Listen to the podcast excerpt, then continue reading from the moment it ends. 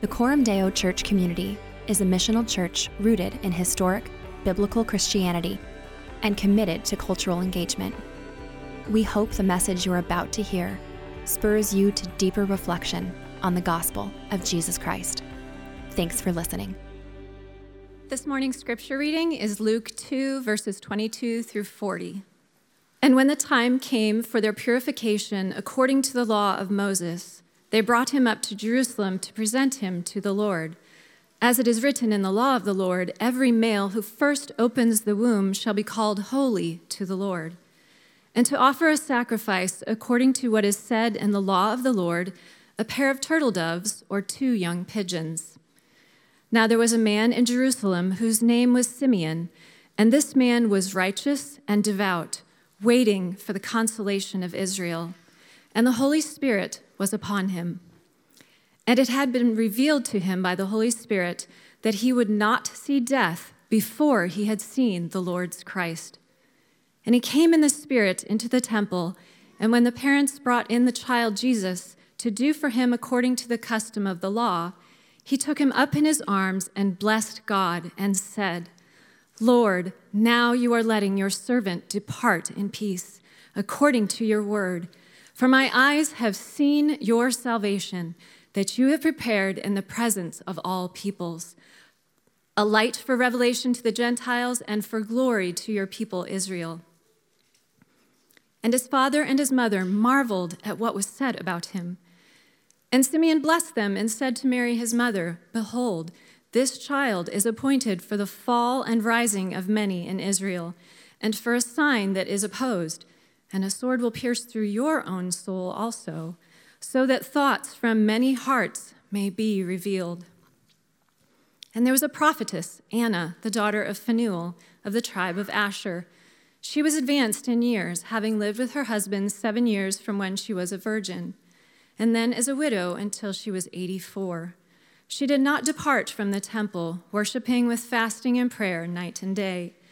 And coming up at that very hour, she began to give thanks to God and to speak of him to all who were waiting for the redemption of Israel.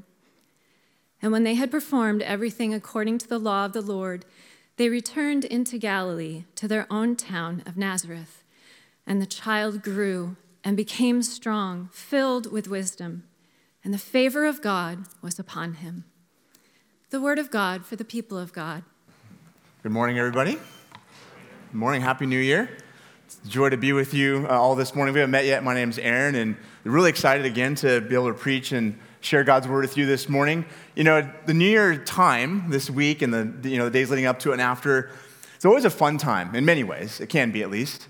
It's a time where, you know, you can look back on the previous year and see the things that the Lord has done in your life and see the areas where you've grown and areas maybe where you want to see the Lord continue to do things as you think about the coming year, and just to reflect just in general on where you were a year ago. You know, for myself and our family of six, a year ago, we were, I think, on like day two or three of our road trip from California out here to Omaha. We were, I think, at Zion National Park on New Year's Day last year, just hanging out and having a good time as we were slowly making our way across the country. And, you know, that was last year. This year, on New Year's Day, hopefully, I'll be watching the Washington Huskies beat the Texas uh, Longhorns, right? So I'm hoping. But anyway, it's just fun just to think about, you know, reflecting on the past and looking forward to uh, what's ahead in all different facets of life. And there's a lot of joy that can be in that. And at the same time, as kind of Kevin was, was mentioning a moment ago, there can be a lot of grief and sadness as you think about perhaps the things that you're lamenting or grieving over the past year. You know, things that you wish would have happened, things that unfortunately happened, and just the pain and loss of just experiencing living in a broken world. And so I mention that because there's a temptation, both in the joys and in the grief, to sort of not be intentional on how we think about how we want to live our lives into the coming year. Instead of just kind of instead numb ourselves and just settle for all the distractions that are available to us. You know, it's very easy. We live in what many people call an, intention, an attention economy meaning that whoever grabs your attention or whoever grabs your attention, whatever thing that is, now has your allegiance, your devotion, and your worship. Attention is what drives so much of our economy and our society.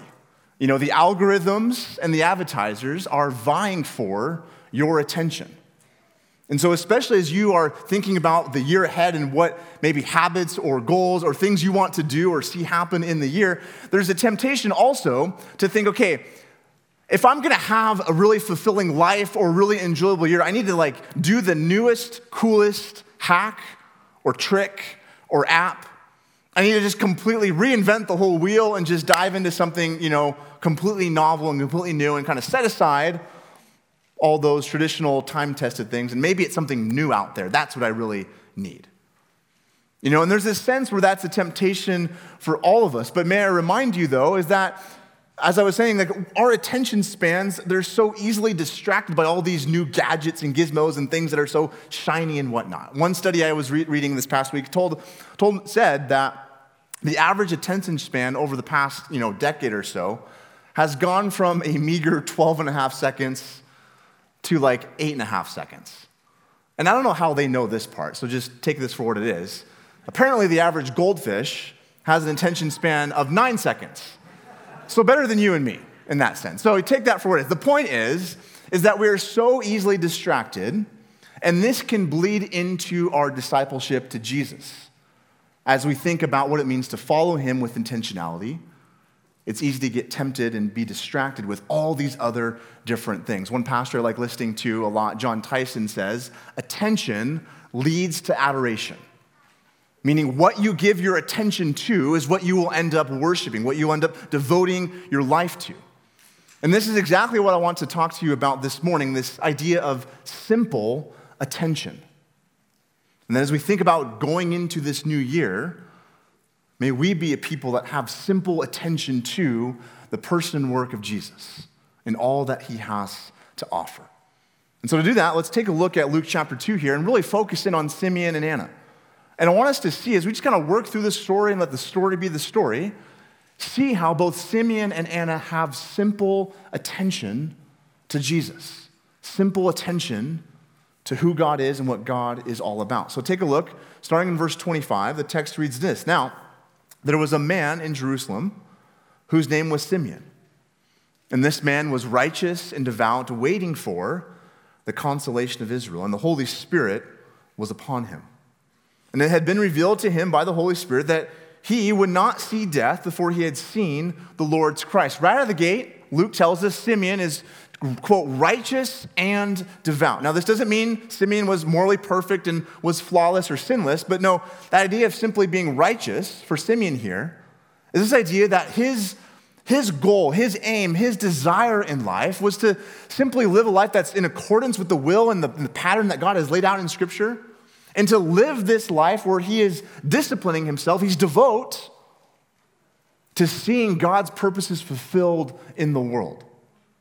That his life is organized, his life is arranged in such a way that the purposes of God, the plan of God, and the person of God himself are front and center. This is who Simeon is giving his attention to. And in a very particular way, notice the text says that he's waiting for the consolation of Israel. What does that mean? Well, there's so much packed into that short little phrase, the consolation of Israel. In fact, mainly where that's coming from is the book of Isaiah, the prophet Isaiah. Back in Isaiah chapter 40, you don't have to turn there. Let me just read you a line or two from Isaiah 40. Isaiah says this Comfort, comfort my people, says your God. Speak tenderly to Jerusalem and cry to her that her warfare is ended, that her iniquity is pardoned, and that she has received from the Lord's hand double for all her sins. A voice cries in the wilderness, Prepare the way for the Lord. That famous John the Baptizer text that all the Gospels quote. Prepare the way for the Lord, make his path straight. But the point I want us to draw our attention to is that this idea of waiting for the consolation of Israel, Luke chapter 2, that word consolation is the exact same word and phrase found in Isaiah 40 comfort, comfort my people. And what we're being drawn to here is that Simeon is a man devoted to the word of God, the promises of God in the scriptures, in particular, the prophet Isaiah.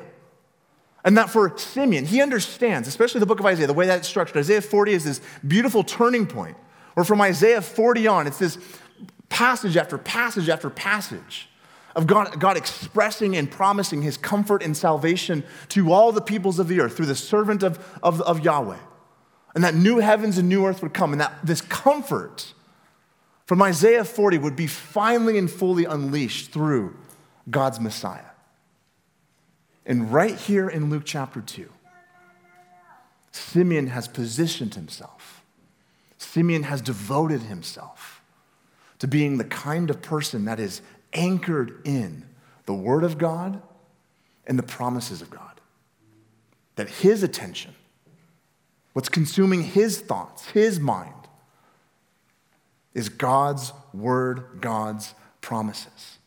But take a look as the story develops and continues, though. Verse 27 And he, Simeon, came in the Spirit into the temple.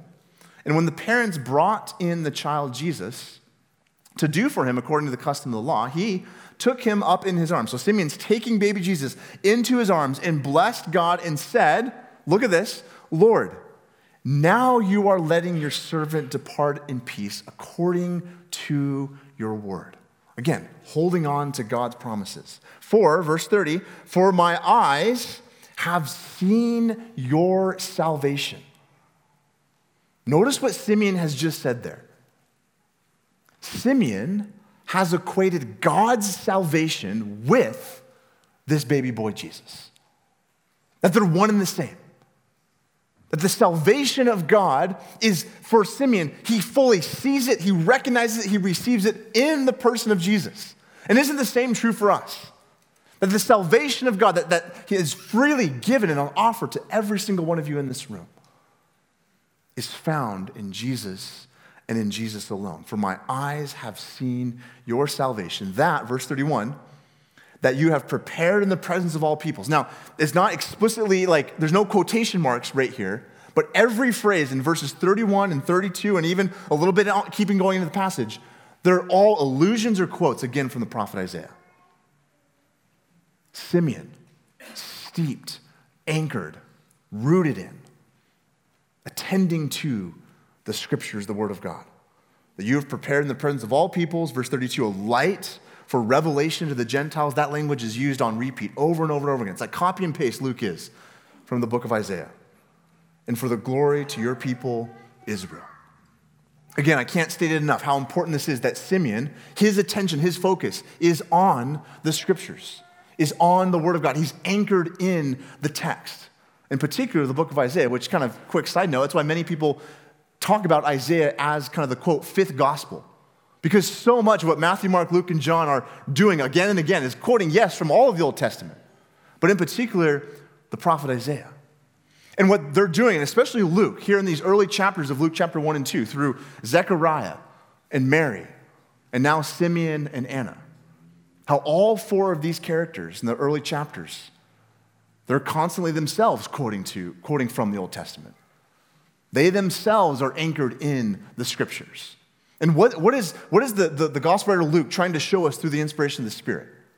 Well, he's trying to show us that the coming of Jesus, the advent of Christ, is not some just random event in redemptive history, but no, it's anchored to and tethered to all of the promises and words of God from the Old Testament now come to fruition and fulfillment in the person of Jesus. That there is extreme continuity from Genesis and Deuteronomy and Isaiah and the Psalms and Daniel, all being fulfilled in the person and work of Jesus. But before we move on, there's one more thing I need, to, need you to, to understand and see here. In verses 25, 26, and 27, we're told that Simeon is either led by the Spirit or the Spirit of God is upon him. And this is vital to see that for Simeon, his attention and his focus is yes on the scriptures, but also that the Spirit of God is at work in his life in a profound and deep way. Now, it's important to also understand that at this point in redemptive history, Pentecost has not happened, Luke or Acts chapter 2. But we understand and know that Luke has written both the Gospel of Luke, which we're looking at right now, but and also the book of Acts. And in the book of Acts, the Spirit of God descends and comes upon God's people. Now, even though that, that has not happened yet, what we see here in Luke chapter 2 is just, and if I could put it like this, a simple foretaste of what will happen for all of God's people. That God's people are to be filled with and the Spirit leading and guiding them to have their attention and their focus on the work of God and the promises of God. And do you see here in this passage how it's the Spirit of God that is leading Simeon into the house of God and into the scriptures, but ultimately for him to see in verse 30, Behold, I have seen your salvation. In other words, here we see the Spirit of God leading the people of God, Simeon, to Jesus. And that is the, the work of the Spirit to, to bring us into fuller, deeper communion with and, and understanding with and love of Jesus. And so, Simeon, in verse 34, it says, blessed them and said to Mary, his mother, Behold, this child is appointed for the fall and rising of many in Israel, and for a sign that is opposed. And a sword will pierce through your own soul, talking to Mary, so that thoughts from many hearts may be revealed. What Simeon is saying here to Mary is that this child, who he's blessing and he's saying this is God's salvation, is yes, a light to all the peoples of the world, to all the Gentiles. And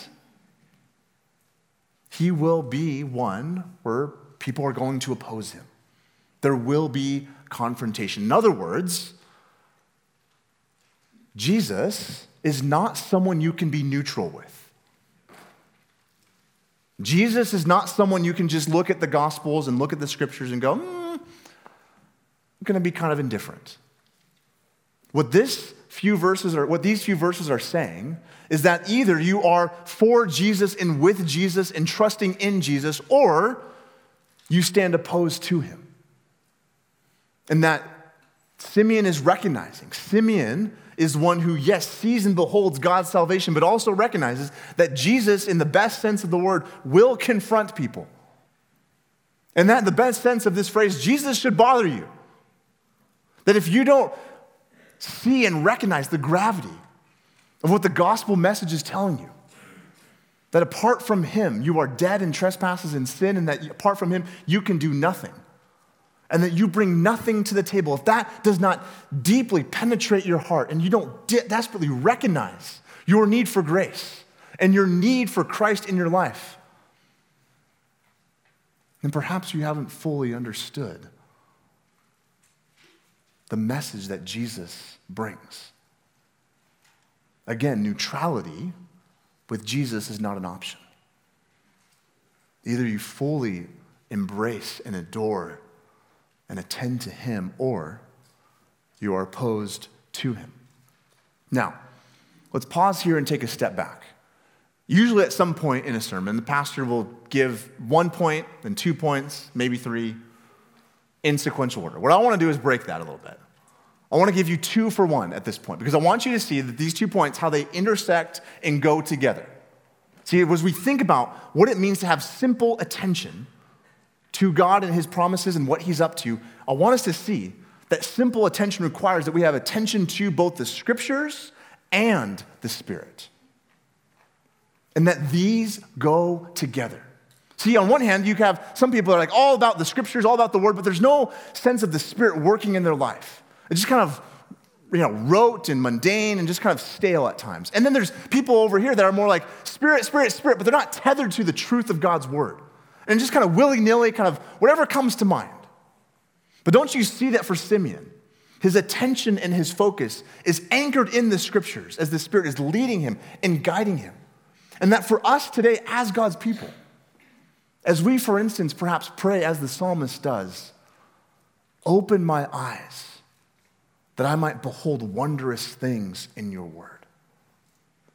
That we recognize it is the Spirit of God who illuminates the text who allows us to behold and see who God is and what God is up to in the world and how God is working in not just these ancient stories, but how these ancient stories and prophecies and poems and, and letters speak to our very hearts and our very situations today. And so for us, simple attention means both the scriptures and being led by the Spirit allowing God's word to penetrate our hearts as the Spirit reveals the beauties and the, and the truth of the gospel. And we see this in Simeon again and again. And I want us to see as we think about our lives as we enter into a new year, what this invitation looks like for you. See, there's one simple level. There's nothing novel or new that's being said right now. Like the invitation to be a people of God's word, to allow the Spirit of God to illuminate the text for us, that is something God's people have done for millennia. And the invitation for us as we think about oftentimes into a new year, it's a beautiful time to think about okay, how do I want to structure my, my, my, practices and my days to be in God's Word more and to maybe attempt a Bible reading plan? And those are all great and fun and awesome, and those are wonderful. In fact, we have Bible reading plans I want to mention out the, the, the, the doors here on the info table to help you walk through the scriptures in a, in a regular way, in a regular pattern over the course of this new year. I want to encourage you, if you can, if you haven't already, go pick up one of those Bible plans on your way out. And at the same time, don't do that alone. Because Leviticus in the middle of February in 20 degree weather is a recipe for disaster, right?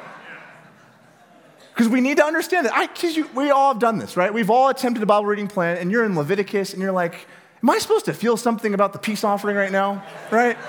You're like, I don't know. My point, though, is that none of these things that I'm talking about today are neither new nor are they meant for you to be done alone. And so I want to encourage you as you think about whatever, if it's that Bible reading plan or something else, that in some way, shape, or form, that you have people in your life that can either hold you accountable to what you're reading and the patterns that you're reading, or simply if there's a way you can read something together, the scriptures together. That for millennia, the scriptures have been read in community. Of course, yes, a personal time with the Lord, 100% for sure. But is there some way you can incorporate the gift of God's people in that practice. Another thing I just want to quickly mention is that I came across this this past week is that Crossway, the kind of the main publisher for the ESV Bible translation, is giving away through their podcast, through Apple Podcasts or Spotify, free audio Bibles or voice recordings of the Bible being read to you day by day by different people that many of you are, are familiar with and know, people like Jackie Hill Perry or Ray Ortlund. So if you want to subscribe to you know, the ESV Crossway podcast, just kind of go search for that. You can have someone like Ray Ortlund read the Bible to you in the morning, and that would be delightful, right? but I'm, all I'm trying to say is this there's all these different ways to do this, but it's very simply about the habits and practices of being intentionally in God's Word on a regular basis. I always tell people one of the things that's really helpful in this is recognizing that this isn't just going to happen naturally for you. I mean, you're not just gonna like, in the middle of March, I kind of joke about that, but, but come February, March, you're not just gonna like get up and naturally wanna be reading certain passages in the Old Testament. But there's certain ways you can kind of align your life, arrange your life, where you can do certain things to kind of help alleviate some of that tension. And one of those things I just tell people over and over and over again is scripture before phone. In other words, get a real alarm clock.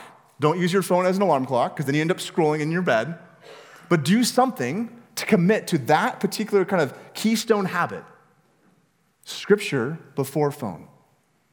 And just allow God's word to be what sets the course of your day. Again, don't do that alone,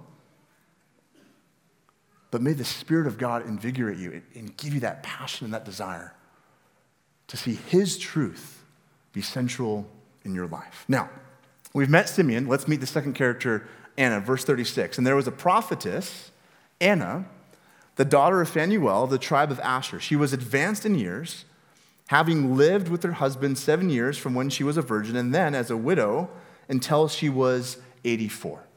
By all indication, what we get, similar to Simeon, Anna is advanced in years. She's old, she's seasoned, she's been around the block.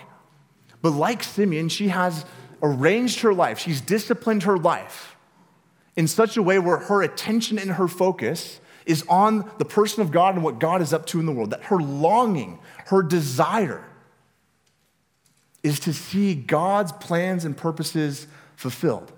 She's advanced in years, yet she is finishing her course well. Why?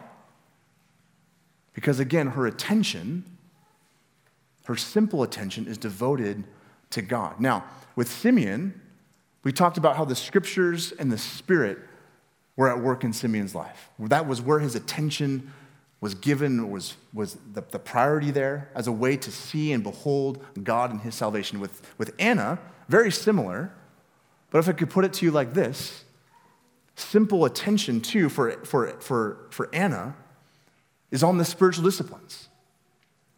Notice what the text says in verse 37 she did not depart from the temple. She's in the presence of God with God's people, worshiping with fasting and prayer night and day. She's doing what we might consider different spiritual practices or disciplines. And coming, verse 38, up at that very hour, she began to give thanks to God and to speak of him to all who are waiting. Again, this is very similar language to, to Simeon, waiting for the redemption of Jerusalem. But I want us to see for Anna again is that her simple attention is on these spiritual practices or spiritual disciplines, things like worship, gathering with God's people, fasting, and praying. And for her, even to be able to say, waiting for the redemption of Jerusalem, she's echoing the prophet Isaiah.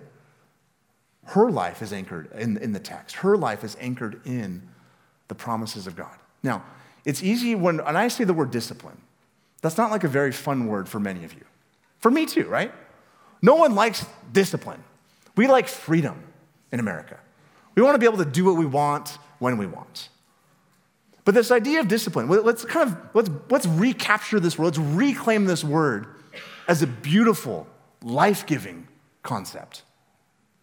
See, on one level, there is a, there's a reality to if you are going to grow and mature in godliness and in devotion to, to God, there is a sense, I'm going to put it like this, where, yeah, there are certain things you have to do to, to grow in godliness, to grow in maturity. And you could phrase it like that, you could say that, and technically you wouldn't be incorrect. But I think there's a better way to reframe that. There's a better way to think about the spiritual disciplines. Instead of having to think about it like, I have to do these things, when we really understand the beauty of Jesus and the gospel of grace and the gift of salvation, these quote unquote spiritual disciplines don't be, don't, are not things we have to do. It's a gift and a joy to get to do them. It is a joy and a delight to gather with God's people. It is a joy and a delight to set aside time for rest and prayer and to be in God's word. It's all a response to the, to the grace of God that I have been freely given in Jesus. And I no longer think about, we no longer have to think about disciplines and practices and things that we have to do. Rather, a joyful response and an attitude of gratefulness of I get to be with Father, Son, and Holy Spirit. I get to commune with the creator of the universe.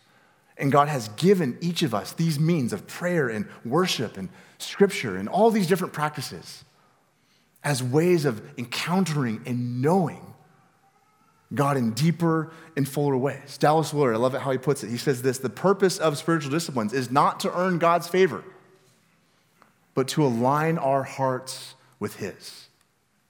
Or Eugene Peterson talks about it like this. He uses this phrase called, quote, the unforced rhythms of grace.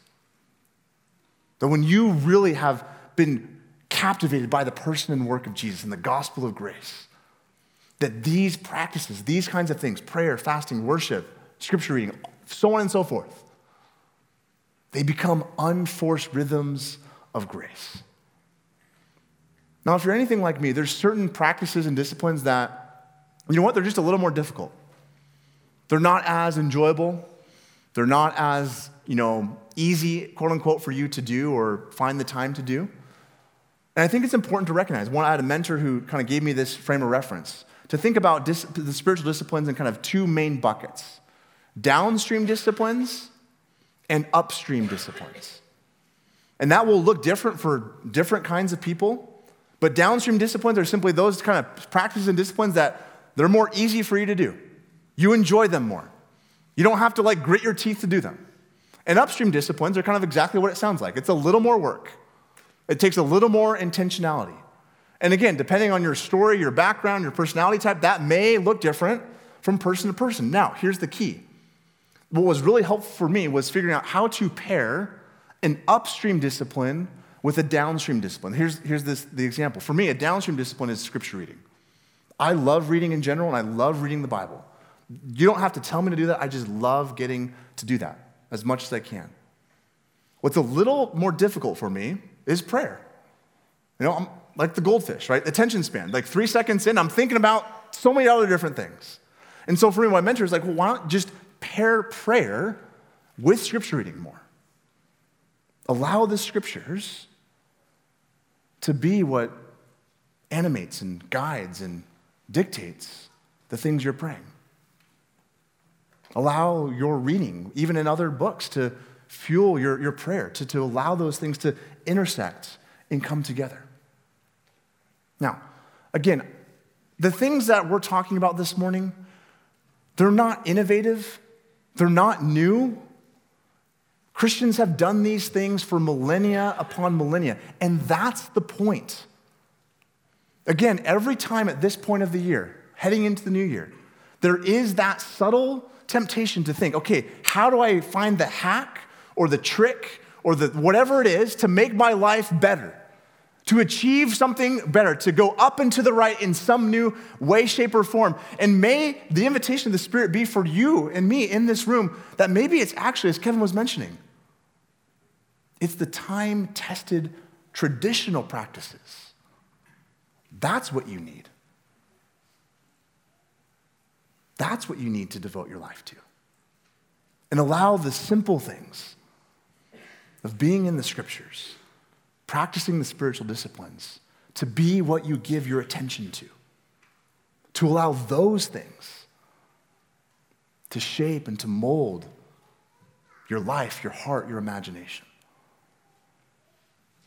Now, at one level, I could just end the sermon right there. We could be done, we could go to brunch early, and we could just say, just Bible, spiritual disciplines, Happy New Year, put those into practice. And that would be okay in a certain sense. But I would want to, to no, no, no, not, not do that because it's incomplete. Because what's really important to see, as important as being in the Word is and as important as the spiritual disciplines are, that these are a means to an end. These are a means to a greater goal, and that greater goal is beholding and seeing and knowing and adoring God more and more and more. Your goal this year is not to finish that Bible reading plan. Your goal this year is to know and love God more and more and to worship Him more fully. Your goal is not to pray three times a day for 365 days this year and do lectio, all those great things. Your goal is to commune with the triune God. And to see, and like Simeon, to see and behold God's salvation. To fall on your face in worship of Him. That the Father has sent the Son, the Son has willingly gone to the cross and does and says only what the Father says, and the Spirit has sealed and given us this great salvation. And that you would this year more, more and more see and behold the beauty of who God is. And that these very good things, scripture reading, spiritual disciplines, being led by the Spirit, they're all a means to an end, a means to seeing and beholding the beauty of who God is. In my own sort of personal reading and studying, I've been reading a lot of just really kind of focusing on Paul's letters spending a lot of time reading through different epistles that Paul has written, and just for a lot of it's just a lot of fun for me to do that. And one of the things that has really stood out to me is that over and over again, when Paul, they're kind of really focusing on Paul's prayers, when Paul is about to pray for one of the churches he's writing to, he often says things like this. He'll say something like, I have heard of your faith in the Lord Jesus and your love toward all the saints. He's commending them, he's, he's, he's encouraging them. You're doing really well. You have this great faith and this great love. And for this reason, Paul would say, I never cease to stop praying for you. That the eyes of your heart would be enlightened, that the Spirit would give you a spirit of revelation, understanding that you would know the hope of your calling, you would know the riches of your inheritance, that you would, you would know the power of God. Paul is, is often saying on repeat, again and again, you have faith in Jesus, you have love for God's people, and for this reason, I'm praying that you would see and behold God even more. That there's more of God to behold, there's more of Him to know. And what's striking to me about that is that I often think of prayer as like, you know what? That's just what we do for like crisis management. When things are bad, then I'll pray. And yes, of course, come boldly to the throne of grace that we might receive grace and mercy in our time of need. Yes and amen. And Paul's prayer all throughout the New Testament is that God's people who already know God and love God and love God's people, that they would focus and see and have their attention more and more and more on God. That Christian, there is more of God to behold and know and love for you this year. There is more of Him to worship and adore for you this year. That's the goal, friends. That's where your attention, by God's grace, is to be to see and behold and know him more and more and more. So, Father, we ask. We ask, God, that you would do that work in our hearts, that you would expand our, our hearts and our imaginations to, to see and behold you more clearly.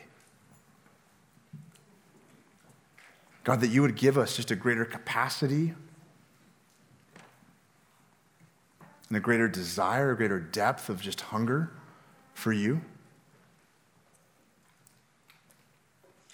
God, would you forgive us for the ways that our attention is so easily turned to lesser things?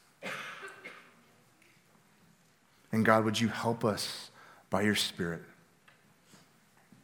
that our attention would, and our adoration would be on you and you alone? Help us, not just today, not this, you know, these first few weeks of the new year, but help us day in and day out to have that deep sense of desperation and need as we attend to you.